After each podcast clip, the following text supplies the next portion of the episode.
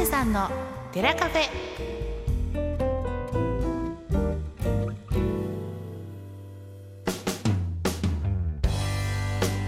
長谷さんの寺カフェ。ナビゲートは本日も和田珠美です。人にはなかなか聞きにくい話ちょっとした疑問そして人生のヒントになるお話をしていく15分間の番組長谷さんの寺カフェ始まりました。さて、えー今日も一緒にお話をしてくださる方ご紹介していきましょうこの方長谷さんですはい、こんにちは。太田市八田堀町の曹洞宗随願寺副住職、また森田保育園の園長をしております。長谷川利道、通称長谷と言います。東京タワーの下の大きなお寺で小僧として住み込みながら、修門の駒沢大学仏教学部で禅を学び、卒業後福井県の永平寺で3年余り修行し、永平寺から宅発しながら歩いて帰ってきました。その後、ハワイのパールハーバーのお寺で会教師という仕事に7年半従事し、帰国後今の仕事をしております。人生相談悩み相談座禅会写経会各種寺子屋講座やライブ講演会イベントなどを通じいたわり慈しみ思いやり相手の立場で考えるをモットーに開かれたお寺を目指しています。えー今回は前回に引き続きゲストをお迎えしております、はい、えー、万田緑平さんです。よろしくお願いいたします。はいよろしくお願いします。はい、えー、先週をねあの先週の分を聞き逃してしまったという方もいらっしゃると思いますので長谷さんの方から簡単に万田先生のあのー紹介をお願いできますでしょうか？はい。え、前伏に、えお住まいになっておりまして、え緩和ケア診療所一歩、えのですね、え副院長先生、はい。えーで改めましてがん患者のですね専門の在宅ホスピスケアをしておられます。私もあの講演会に行きましてとてもあの感動してですね、えーいいお話えーでした。はい。あのー前回のお話ではその在宅ケアのお話ですね、えーそのお話について比較的まあ具体的にお話を聞いてきたんですが、今日もねあのーぜひいらしてくださってるということで、うんうん。万田先生に直接いろいろと質問する機会だということで。はい、、そうですね、はい、私からもそして長谷さんからもいろいろと質問をはい。させていただこうかなというふうに思っています。はい、あのー前回非常にあのーうんお話を聞きまして、えー高崎前橋以外に例えばこの、えー太田周辺でそういったあのーまああがん専門でなくてもお在宅医療をお受けたいという方がいらっしゃった場合私たちはこうどうすればいいんでしょえっ、と各地域に僕らほどがん専門の訪問診療やってるわけじゃないけどきちんと、えー最後まで見てあげたいって思って、えー在宅医療をやってるグループは何件かあります。あ、そうなんですか。はい。えっ、と大抵訪問看護が関わりますので訪問してくれる看護師さんがかかりますので訪問看護師の方から聞いてもらえれば地元であのきちんと見てくれる医者探してくれますから大抵なんとかあると思います。う。んその訪問看護師さんっていう方についても、うん実はあの私はあまりよく分かってなかったりするんですけどどういうふうにあのまずは接点を持てばいいのかななんて思っちゃったんですが。えー群馬県には訪問看護ステーション要するに家に来てくれる訪問看護師さんのグループが60だか100件ぐらいだか結構あるんですよあ。そうなんですか。はいで主にお年寄りを中心に見てるんですけれどあの進んだ訪問看護ステーションはちゃんとがんの人とか家で亡くなりたい人看取りまで含めてきちんと面倒を見てるところもいっぱいあるんで、えー探し訪問看護ステーションってところから探してみてこんなんだけど面倒見てくれるかいって聞いてみればいろんな情報が得られると思います。なるほど。まずこういうところからね、うん知らなかったりもするので、うん、なるほど。それをこうネットで検索すればいいわけですか？そうです訪問看護ステーションはいっぱい出てきますからで十分出てくると思います。最近はその医療機関であるとか、あのそういったものの紹介をしてくれるあの専門のホームページなんかもありますよねあ。そうなんですかはい、そういったところでももしかしたら調べられますかね。はいうん大丈夫だと思います。はい。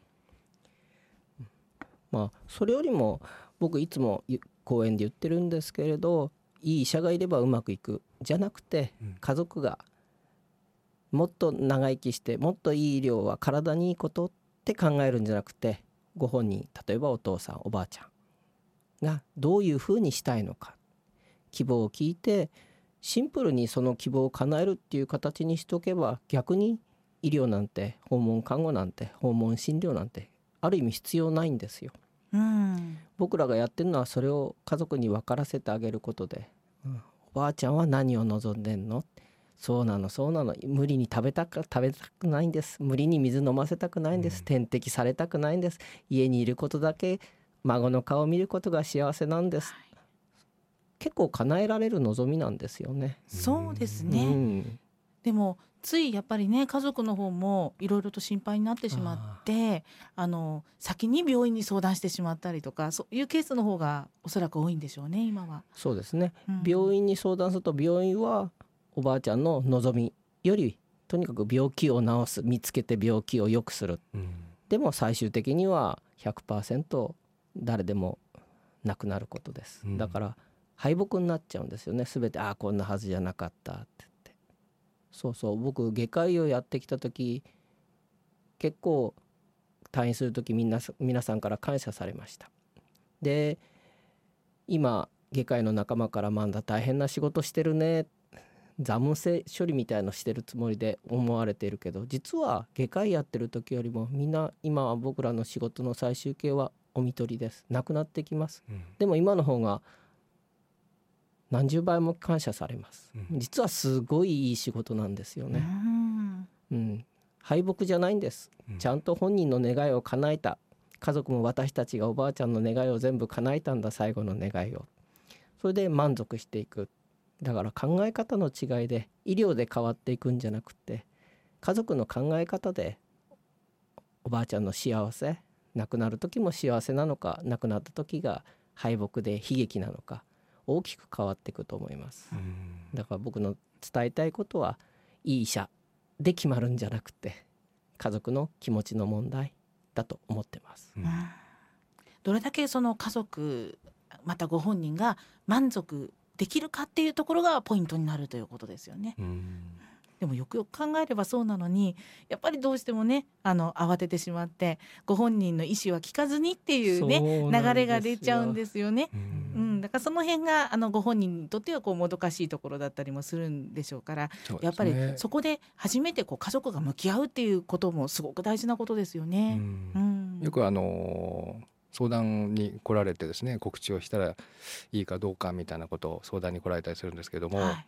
うん家族だけで決めちゃってねあの全然言わなかったりやはりあの本人の立場に立って、うん、お父さんあお母さんだったらどうかなって思ってこう考えていただきたいなって思いますよね。確かに。うん、自分だったらやっぱり教えてほしいまあ私は言ってほしいですね。私も教えてほしいかな、はいっていうけれど実際はお父さんは弱い人だから本当のことを言ったらかわいそうっうんうんていう風になっちゃうんですあー。でもそういう場合は必ず苦しい悲しいお別れになっちゃいます。うんちなみに呼吸が止まる時亡くなる時すごい苦しそうな人とす。呼吸が止まるのも分かんなかったぐらい穏やかに亡くなっていく人たちがいます。あ眠ったようにってよくね、あの言ったりしますけど、うん。そういう感じですね。それは緩和医療や薬で決まるんじゃなくてはい。実は家族が「おじいちゃんさよなら」って「楽しかったよ」って「お父さんのおかげでいいじね。産んでくれて育ててくれてありがとう」なんて話ができてれば100%苦しくないです。うん。痛みだってないです。うん。なんだか知らないけど。うん。だけど頑張って頑張って死んじゃいや。死にたくないっていう状況だったら100%苦しいです。悲劇であすそうですね。実はそこで決まるんだと思います。薬じゃないです。うん。医療じゃないです。うわーなんかそれってこう愛情の部分というかつながりというか絆というかそういう部分ですよね。そうです。うん、ただ一回こっきりなんでねあーそうですよね。そう考えるとなるべくこう全員があの安らいだ気持ちで過ごせる一瞬にしたいですよね。はいうんそういうのをサポートするのが僕らの仕事で薬で何とかするわけじゃないですうん、長谷さんもこういったことについてはもう常日頃から考えてらしたっていうことですよね。はい、私ももう1,000件以上ねお葬式してまして、はい。やはりあの、まあ、ほとんどの方が、まあ、大なり小なり後悔はするんですね。もっとああしとけばよかったこうしとけばよかった。でもやはりあの自分のやるべきことをまあこう相手の立場に立って、えー例えば最後お酒飲みたいから飲ませてましたとかですね。あ旅行行きたいって言ってたんで家族でもう行けないの分かってましたけどあのできるだけ、えー行きました。そういったこうできることをやり尽くした人は実はお葬式はこう悲しくてですねあの、まあ、悲嘆するんですけどもその後の回復がですね早いんですね。でこれは何なんだろうっていうふうにずっと思っていたのであやはりあのその生前の接し方が実は死後の回復にだいぶ影響するんだなっていうのが分かっていたので先生に非常に興味があったんですね。はい、はい。あの今までのテラカフェの内容でも、うん。そのお葬式は亡くなった人のためでもあるんだけれどももちろんそうなんだけれども残された家族のためのものだっていうお話よくされてましたよね、はい。半分はそうですね。そういううものとちょっとつながってくる感じがしますね。うん看取りもそうですよね。そうですよね。うん。人生の最終章をね本人とどういうふうに演じてあげるか、うん結構最終章悲しいものじゃなくてドラマの最終章楽しいですよね大ハッピーエンド逆転がにしたいですね。いや人生の最終章も家族がきっちり本人を支援してあげれば必ずハッピーエンドになるんです。うんで拍手で幕が閉まっていくんです。うんうん、そのお葬式の話の時にもありましたけどその就活っていうお話を以前長谷さんがしてくださいましたよね。はいはい。自分がその人生の終わりを迎える時にどういうふうにしたいのかっていうのを、ええもう生前から書き残しておくとかっていうのがうん。ありましたけど、うん。これってその緩和ケアを受けたいとかそういったものにもつながってきますよね。同じですよね。ねえ、ううんん。うんそういうふうに思うとまああの元気なうちにも自分のその将来のあの人生の終わり方っていうのをあのちゃんとこう見通しておくというかある程度想像しておくっていうのは大事なことかもしれませんね。うんはい100%人は亡くなるうんだけど嫌だから考えないんですよね。そうなんですよね。ちょっとね。ね家族で話しておくだけで絶対違ってきます。ううんん、えー、がんは今2人に1人の人がなります。はい。だけどみんなどうして私ががんになっちゃったんだろうがんになっちゃったんだろう、悲劇だって言うけれどそれは考えてないからでちゃんと考えておけば実はやっぱ考えてる人はいっぱいいます、うん。そういう人たちは辛くなさそうです、うん。やっぱり逃げてる人はこんなはずじゃないって逃げてる人は辛そうです。医療で決まるんじゃなくて繰り返し言いますけど、うん、その人家族の心の状態で辛いか辛くないかが決まるんじゃないかと思ってああなるほど。なんかねあのいつものテラカフェもなかなか重厚な問題を扱うことが多いんですけれども こんだけあのねあの笑顔あふれる感じでトークはしていますけれどもすごく大事なことですよねこれってね。そうですね。あのつい日本人ってこうこういう内容のことっていうのをとりあえずあのなんていうのかなあんまりタブーだから話さないでおこうみたいな、うんうんうん人前ではなかなか話せないしみたいなふうに思っちゃったりしますけど、うね。ここはあえて友達同士で気軽に話したりしてもいい内容だったりするかもしれないですね。そうですね。うん。いや話しとかないと辛い思いします、そうですよね。はい。それがね家族間でうまく話をしていると、うん。自分のその大事な家族の最後をうん。あの素敵に迎えられるかどうかっていうのが決まってくるってことですよね。うん、そうだと思いますね。うん。うん。うんんなんかあのすごくしみじみする瞬間がたくさんあって。あの実は父方の祖母はもうあの亡くなってるんですがもうはい。90歳超えて亡くなったんですよ。うん。でその時にあのほぼ孫全員がうん。集まってあー。手を握って最後おしまいだったんですけれうど、うん。ん本当にあの最後みんなで「おばあちゃんありがとうおばあちゃんありがとう」って言って手をつないで、うん。えーねあのと隣にありますよね。はい。あれなんななんて言うんでしたっけ？あのゼロとかって出て「あおばあちゃん亡くなっちゃったでもね今までありがとうね」って言ったらその後ちょっと復活してですね、うん。おばあちゃん生き返っちゃったなんていうのもあって、ううん、なんかそれをまた今日は思い出したりした収録でした。あの亡くなる前って少し元気になるんですよね。みたいですね。はい。はい、まさかああのおばあちゃん元気になると思わなかったので、うん。みんなでありがとうって言った伝らわったんじゃないですか？あれ？っていう感じで、いや僕必ずお別れの話を出します、はい。でお別れが元気な時にできるとほとんどの人はそんなこと言ったらかわいそう諦めるみたいでかわいそう。だから、さよならとかありがとうなんて言えないって言いますでも言えた人はあこれが一番大事だったんだ、うん、よかった言えてよかったおばあちゃんが喜んだ。で言えた人は大事な人が亡くなった後も比較的引きずりません。はい。うん。やっぱり伝えなきゃいけないですよね。うん。でそれが人生の一番のご褒美だと思うんです。うん孫に子供に産んでくれて育ててくれてありがとうって言われるのがはい。そのご褒美をもらってった人はやっぱり嬉しそうです。そうですようん。ね、元気になっちゃいます。はい。ちょっと瞬間。い命も伸びますよ。30分ぐらいそれでばあちゃん 元気になったんですけど。いや30そんなこともあって。はい。30分ぐらい。なんであの遅れてきたあの家族も間に合ったんですけどそれで。あーよかったですね。はい。うん。そんなことがあって。でうん。あの亡くなった後もお葬式の時もやっぱり家族がみんな笑顔でいられたので、やっうんぱりあそういうことなんだなっていうのをうん今お話聞いてすごく思いました。聞こえたのかもしれませんねおばあちゃんにね。そうですね。うん聴覚っていうのが一番最後までねなんか残るみたいなあので。そうなんですか。はい。うん聞こえてるんじゃないかなって言われてます。うんあなるほどだからそういうふうに聞くとやっぱり声をかけてあげたいなとか、うん頑張れじゃなくて、はい、うん、楽しかったよって。うんぱありがとねっていうふうに言えたらいいですよね、うん。そしてまた言われるような人生でありたいですよね。そっちの方かもしれませんね。そうですよね。あの実は萬田先生は講演活動を非常にたくさんなさってるということなんですけれども。はい。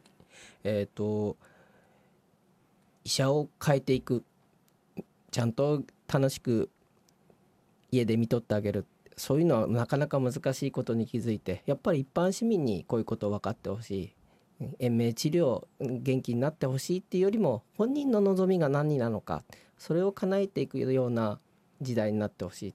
そういうことでいろんな看護師さん介護士さん一般市民を中心にあ群馬県で、えーもう今何回ぐらい3年間で80回ぐらい講演してます。そ。んなに？はい、はい。で僕は広めたい方なんでもちろん講師料とか取らずに無償で群馬県内ならどこへでも伺ってえー1時間半ぐらいの講演させていただいてますのでぜひ広めたいんであの群馬県内だったらあの交通費も取りませんあの聞いてほしいんですあのぜひ声かけてほしいと思います。はい、うんそういった意味でもね今日のこの放送をきっかけに萬田先生のお話をね聞いてみたいという方が一人でも多くあのいるといいななんていうふうに思いますよね。お願いします。はい、ぜひ随願寺でもやりますんで。今後はい。はいそうですね、はい。あのその折にはぜひこのテラカフェの方で告知もさせていただきましょう、はい、そうですね。えー近々公演のご予定とかっていうのはあるんですか？あ今日も夕方からあります。あそうなんですか。はい。はい、もう月に23件仕事に穴開けない程度に。ただ全国にも呼ばれるんですけどちょっと無力感を感じるんで、はい。やっぱとりあえず地元の群馬で地道に広めたいなって思ってます。あそう思うとね群馬県に住んでてよかったなってこうしみじみ思う瞬間ですね、ぜひお寺でねはい。やっていただきたいなって思いますね。はい。うんえーそんなわけでですね今日のテラカフェ、えーゲストは萬田先生でしたどうもありがとうございましたありがとうございましたあり。がとうございます。はい、えーこの長谷さんのテラカフェでは人にはなかなか聞きにくい話、えー質問なども受け付けております、えー何でも結構ですので気軽に FM 太郎または随願寺のホームページ www. 随願寺 .com こちらにありますメールアドレス info アットマーク随願寺 .com こちらの方までお寄せいただきたいと思います長谷さん萬田先生今日はどうもありがとうございました、はい、ありがとうございましたありがとうござい。ました。